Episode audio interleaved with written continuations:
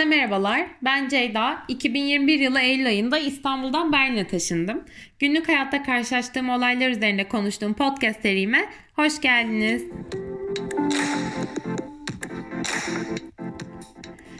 Geçtiğimiz hafta Avrupa için baya karışık geçti. Malumunuz Rusya Ukrayna'ya girince. Böyle etrafımda bu yüzyılda sıcak savaş olduğuna inanamıyorum diyen çok kişi duydum. Ya aslında bu yüzyıldaki tek savaş bu değil farkında değil mi herkes diyesi geliyor insanın. Yani tabi dünya gerçekten batının etrafında dönüyormuş. Bunu bir kez daha anlamış bulunduk. Bir sürü haber yapıldı.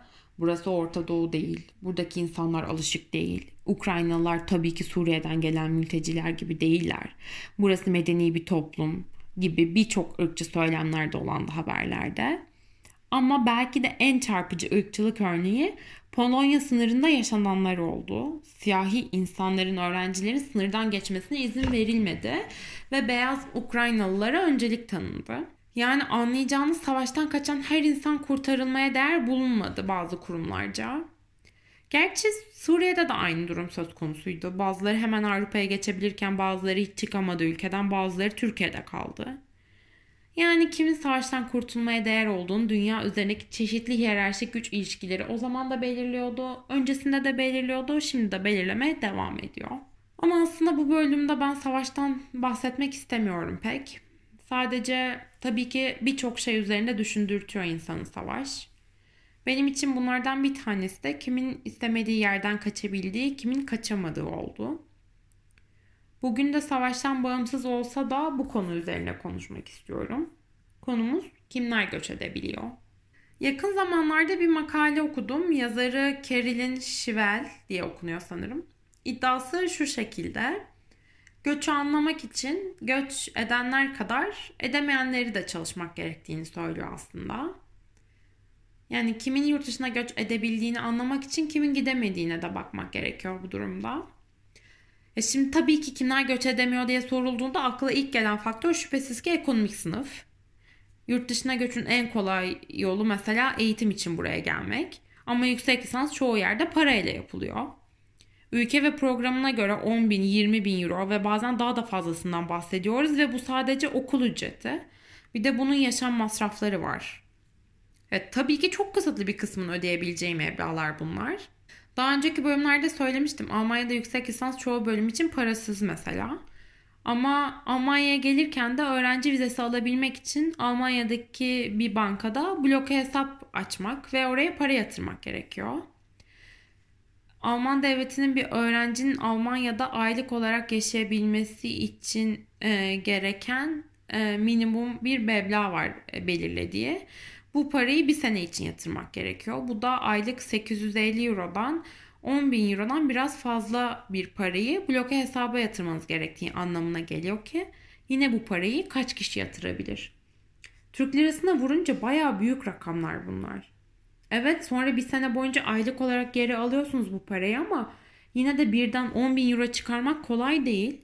Bu parayı genç yaşta birinin kendi kazanması da çok zor.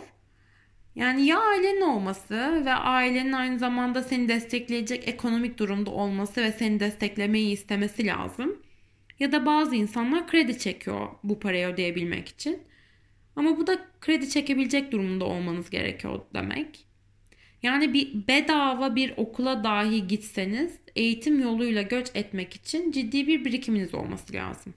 Tabi burs alarak maddi yükümlülükleri azaltmak mümkün ama burslar da sınırlı sayıda kişiye veriliyor. Yani yine ya birikime ya sizin için para verebilecek ve verecek bir aileye ya da kredi çekebilmeye ihtiyaç var.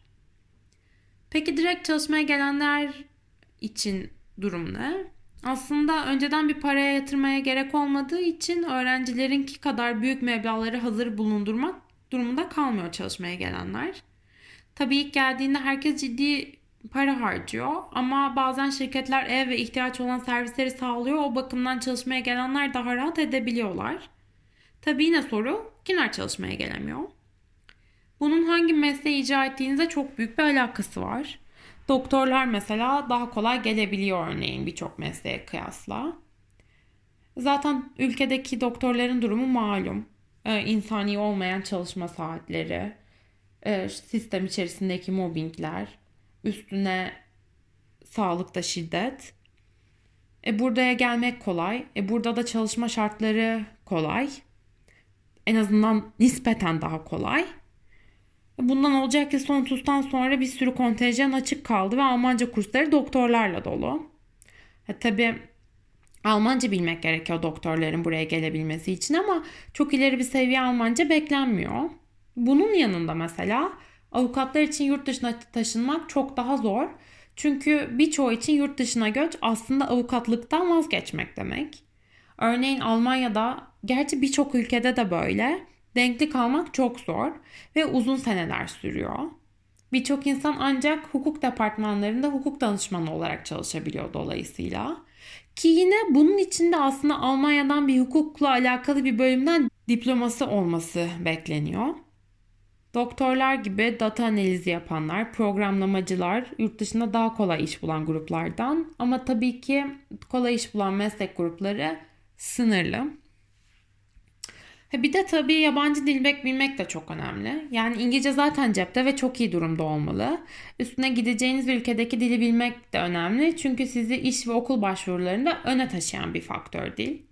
Yani Almanya'da İngilizce çok daha az bölüm var yüksek lisansta Almanca'ya kıyasla. Ve yine iş için eğer ki insanlarla çalışacaksanız direkt olarak Türkiye'den gelmek için Almanca bilmek işinizi çok kolaylaştırır. Mecburi değil ama olması büyük avantaj. İngilizce bilmek diğer yandan mecburi. Eğer okul ve iş üzerinden göç ediyorsanız. Bir de tabii başka faktörler var. İşte bazı kadınların göç etmesine yurt dışında yalnız yaşaması istenmediği için engel olunuyor. Ya da çocukları olan insanlar hem çocukların eğitimi hem de aile büyüdükçe artan masraflar dolayısıyla daha zor karar verebiliyorlar göçe. Çok genel bir şekilde özetleyecek olursak yurt dışında göç edebilmek için çevreden maddi manevi destek, birikim, göçe uygun meslek grupları içerisinde olmak ve dil bilmek gerekiyor. Benim bugün söyleyeceklerim bu kadar. Umarım dinlemekten keyif almışsınızdır. Takipte kalın.